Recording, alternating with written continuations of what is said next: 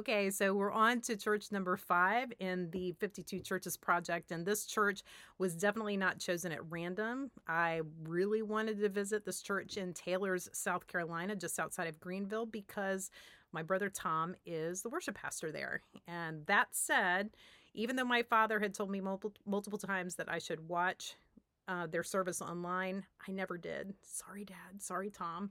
And so I had literally no idea what to expect. And first, I'll get to the easy stuff. And that was that it was easy to find and great parking, and there was a robust guest team. And they actually had guest spots right up the front that said that painted on it said we care about guests now i gotta be honest with you if i was a guest i probably would feel too conspicuous like parking there but it was super nice gesture and i'm sure that they get plenty empty when i when we got up there but i'm sure people love it anyway we attended the 9 a.m traditional service and they do have a 1030 contemporary service and i really kind of regret not going to both but I can always do that again. So I am just talking about the experience from their 9 a.m. traditional service.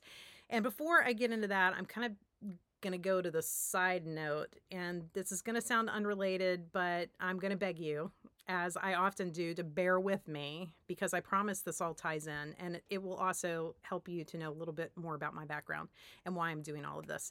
Uh, before I got into ministry, I had a 20 plus year career as an employee and a consultant of Fortune 500 companies. And many of those years were spent doing what I love the most, and that's improving three things processes, user and guest experience, and communications. And during that time, I was also a radio announcer. I owned my, own business with my kids, uh, like a food truck.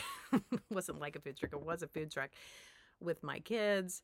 I was a managing editor of uh, a local mom blog that a mom's blog that was a it was actually part of a national franchise and I helped manage a team of writers and recently from 2018 to the beginning of this year 2022 I had been uh, on the leadership team of two different churches as director of communication so and now I'm back to being a consultant to help churches uh, far beyond those just here in my local city and early in my career I read this book um, about website design called Don't Make Me Think uh, by a guy named Steve Krug.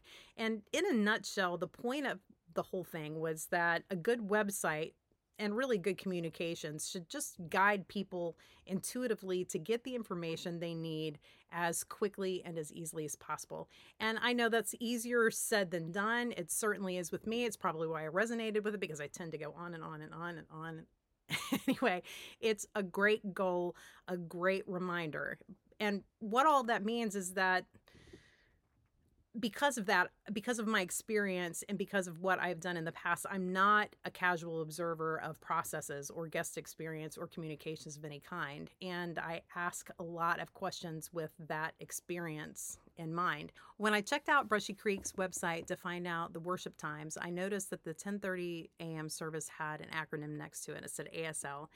And considering that the last church I worked for had a really robust deaf ministry, I should have known what that meant, but I didn't. And I texted my brother to ask, and he said that stands for American Sign Language. And I asked him if every service, every 10:30 a.m. service has a sign language interpreter, and he said, "Yep." And he followed up and said that quote we do and the person that does the sign language is unbelievable like just amazing. So as a hearing person it just didn't it didn't click to me um, even though i had familiarity with that. It didn't click for me what asl was. And so i actually suggested to him that he should tell his communication team to hyperlink the acronym to their deaf ministry page. So just make a link from ASL to the deaf ministry page because everyone, hearing or not, needs to know that it's a ministry of that church. I, I mean, I had the inside scoop. I could a direct connection. I can just find the answer in a minute by texting my brother, but other people can't. now, no one is a fan of over explaining. I get it, but that's why hyperlinks on websites are great because if I want more information, I can get it. If I don't, I just won't click the link all organizations assume with great intentions that people know what all their terminology and acronyms mean, but people don't. And churches often assume that people are going to make the connection, but they don't. So if you're a pastor or you're on staff you know, the bottom line is that you have great ministries happening and you're dedicating financial and people resources to make it happen. People are investing with their their money, their tithes. And so they need to know about all the things you're doing. So don't make people think. Don't make them think help provide that connection for them, set up those links so that people can uncover all of the good work that is happening. And then, you know, if you're a, a guest or a member and you don't know what something means, speak up and ask because I guarantee it means that other people are thinking the same thing. They don't know either. And you're going to be doing everybody a favor by mentioning it. And then, staff, back to you again. When your guests and members ask you a question, you know, answer for them and then consider how you might illuminate that information for other people. And okay, so while we're on the topic of, of websites, I'm going to do like a side note, side note, and say to pastors, staff, and church members, well, I'm going to ask, I'm going to ask a question. Does your website have the most important information prominently prominently displayed? And I'm going to say that I'll admit that at the churches where I worked on staff, we miss this. I miss this. No more, not on my watch. If we're going to double the church, we've got to tell people how. And so, what I'd love to see is that every church website has a prominent link that that talks about the most important information. Who's Jesus? Why do we follow Jesus? How do you get to know Jesus? What if I accept Jesus and what what's the next thing that I do? How do I go deeper in my relationship with Jesus? I mean, there should be a page on every church's website that tells the church's Jesus story. And again, I'm not saying to over explain, but it also needs some thought. I've seen explanations about, you know, like our, um, here's our statement of beliefs, and it's dry.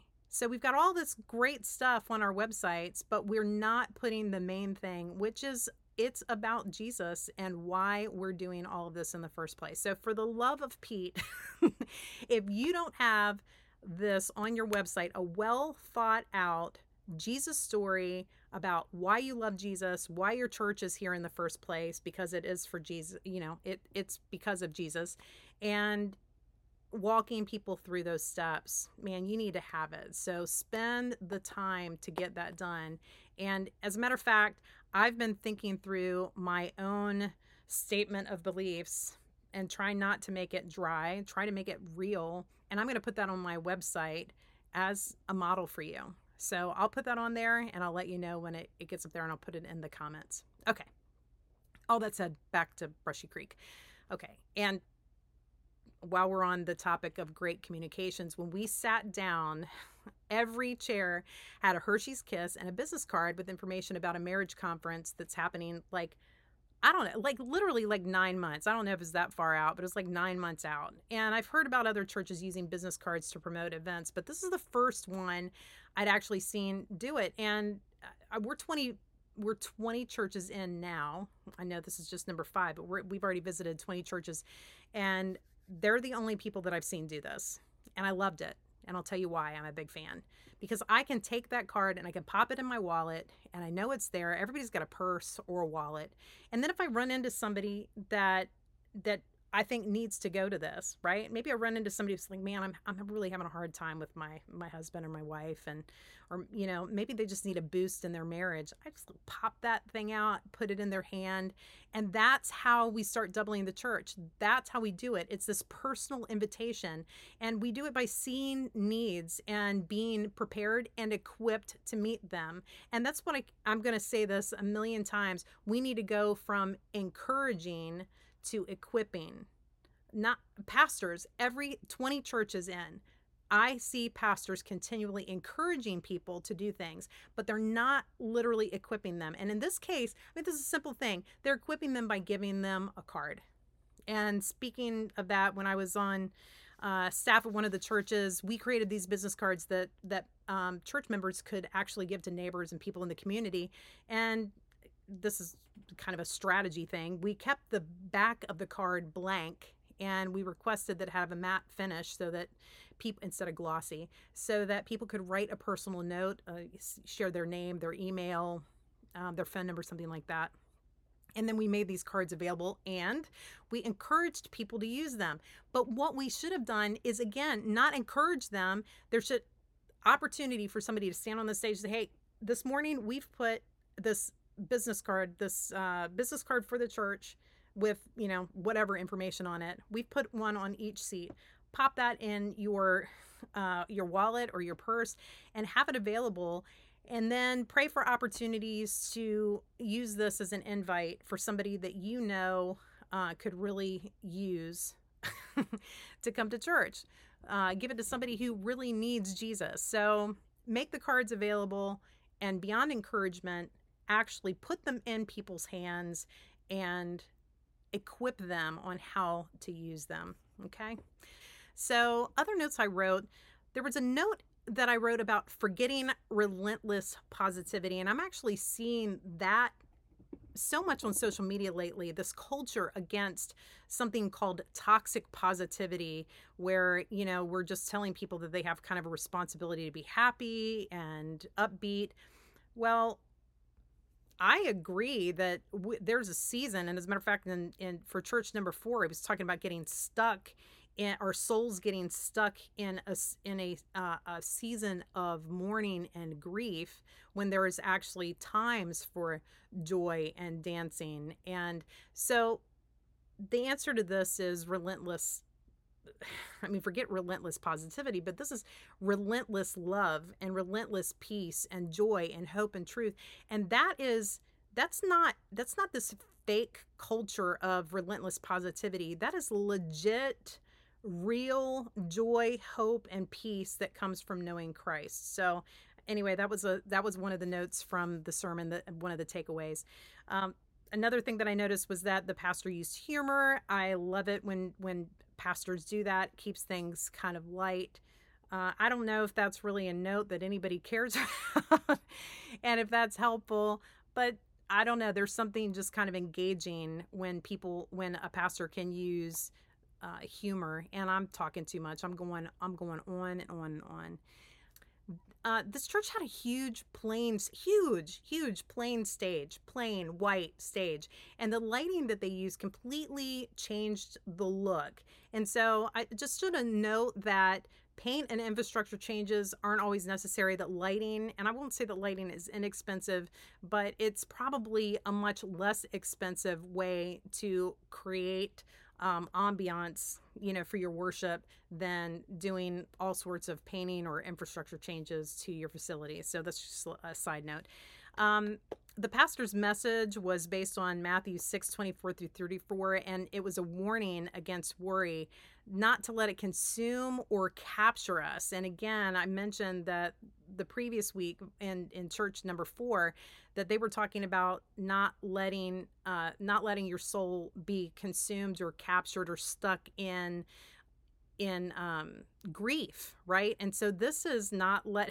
so now this week it was don't be consumed or captured by worry, and that the there's what's the point to this? The point is that when we ruminate on the negative, it magnifies our worry when what we should be doing is magnifying the Lord. And I'll, I'll tell you just a side note that I was uh, on a, a, a team many years ago called Pursuing My Vital Ministry a Church, and it was a two year process. And during that process, something that really stuck with me was the concept of magnifying the Lord. It kind of you know, just like hit me as a revelation that when you have a magnifying glass and you're looking at something up close, everything in your periphery is then out of of your vision and you really only see the thing that you're focused on.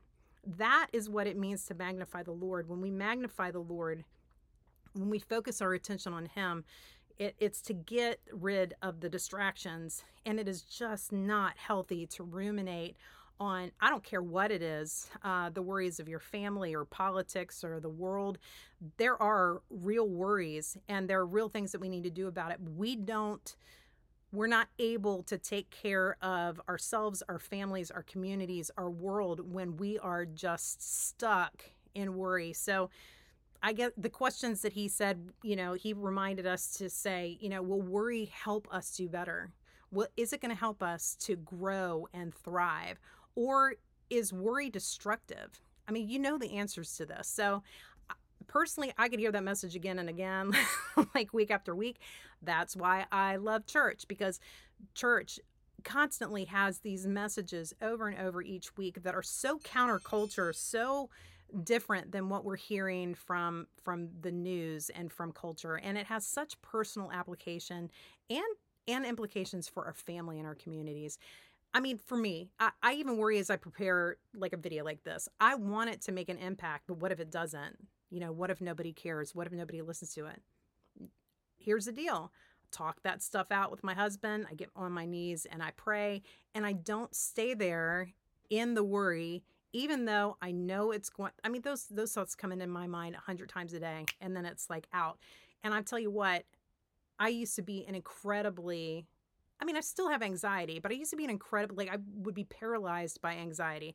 Got counseling and over time I I am I am able as the anxiety enters in to say no. And most of that is because the counseling I got was Christian counseling that empowered me to work against the anxiety by magnifying God, by focusing on Him. And then the worry falls away, and the passion and the charisma are able to return. And the spirit that God has given us is not one of fear, but of power, of love, and a sound mind. And I love that. And I like to remember that often. So, anyway, to sum up on that, my own thoughts were that when we remember who God is, it solves most things. Okay.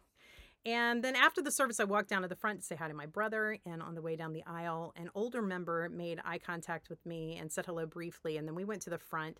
And a few minutes later, there that guy was back again. And he said he hadn't recognized us. So he came back to say hello. And that meant a lot. That's really a nice thing to do. So I really appreciate that. And, you know, my brother couldn't stick around. So I beelined it back to the lobby where they've got this awesome coffee shop with free coffee, uh, a wall bookstore. And I just leaned against the wall and was taking it all in. And while I was standing there, I noticed that the pastor was making the rounds before the next service. And he eventually passed my way and he made uh, he made an intentional stop with me and said hello and he introduced himself and then I introduced myself as Tom's little sister, which he did not know, and we chatted for a minute and then he moved on. But I really appreciated that too, and it, it meant a lot. So. Um, I haven't mentioned worship yet, but when we walked into the service, my niece was singing, and that was just beautiful. And my brother led worship, and that was, of course, incredibly meaningful to me personally. And beyond that, you know, Brushy Creek, I was just thinking how blessed they are to have him and his family, and how blessed my brother is to be so, part of such a really thriving church. I, I mean, he and his wife are both Juilliard trained vocalists. They're tremendously talented. And another thing that I have always hoped um, that would rub off on me that my brother does so well is his ability to work with and develop talent um, and pull together talent to create something together that is just beautiful. And forgive the painfully obvious tie in here, and it really is, but it really did remind me of the body of Christ, and that when we're focused like on the the worship leader or the instructor, right? Uh, what we can all do when we're focused, what we can do together uh, when we're in harmony together. And so it might be cheesy, but it's true. So this was yet another Sunday uh, with another opportunity to worship with with family, with family that I don't even know. That's my church family another message that was filled with wisdom. It was another Sunday designed to help the people who were there to worship, to grow, to love, to thrive, to serve God, uh, serve others. And all of that helps grow Jesus's church. And before I let you go, I just have one last question and this is really tied to the the effort to double the church in America and I want to ask you do you do you know how to share your personal Jesus story if somebody was to ask? If I was to say how did you come to know Jesus? Uh, what would your life be like? What do you think your life would be like if you didn't know Jesus? Um, what does your future what's your future look like because you know Jesus? Why do you think other people uh, should know Jesus? And how would I get to know Jesus? How, what what do I need to do? What do I need to do to have the hope and the joy and the peace in my life like you do? Would you be able to answer those questions? And if you wouldn't, you really need to think through those things. And you can actually go to uh, church times two dot com and I've got a, a PDF there that you can just like look at that's got the questions on it. But pastors, this is where you need to come in. I hear you encouraging every single week, 20 weeks in, I hear you encouraging people to grow the church and to share their story and you encourage all of that. But there's a difference again between encouraging and equipping. And so w- that's what is going to move the church forward is making sure first of all that people are equipped to tell their story. And the second thing is that are you and I'll ask you this question too are you praying for your family, your friends, your neighbors, your coworkers, people in your community, are you praying that you have opportunities to share your story? Well, you probably if you don't know your story, you're probably not praying that. So what what needs to happen is that you need to really understand your story, spend time to think about it. It's important. And then you need to begin praying for people in your community and specific people uh, that come to mind for you. And you need to pray for opportunities to share your story with them and or a, a, a, the chance to invite them to church with you. And so that i call that the a list. Your a list is always praying for a list. It's a, a list of people that just you can keep it in your bible. You can keep it next to your bedside table. You can tape it up on your mirror at home. But this is a list of people that you're consistently thinking about who you want to be able to talk to um, about Jesus and the way he's transformed your life. And, and I want you to think about the why of this. I want to remind you of the impacts that it can make. If, if Jesus has transformed your life, don't you want Jesus to transform the lives of other people? And I know that the culture doesn't think that they need Jesus, but they do. And it is good news. And so you need to write down your your A list. Again, go to churchtimes2.com. There's an A list there. You can print it out. I'm actually going to try to get that into a format where you can just do it online too, and it'll just email you with the information. But these are really important parts of of doubling the church, and I'm going to be talking about that frequently. So, again, learn more at either churchtimes2.com or go to 52 churches. As always, if there's anything I do for you, if there's any insights that I've left out that you would like to know, if these are going too long, if it's too short, if you'd like in a different format, let me know. I'm here for you. And I am convinced that we can double the church together. Thanks.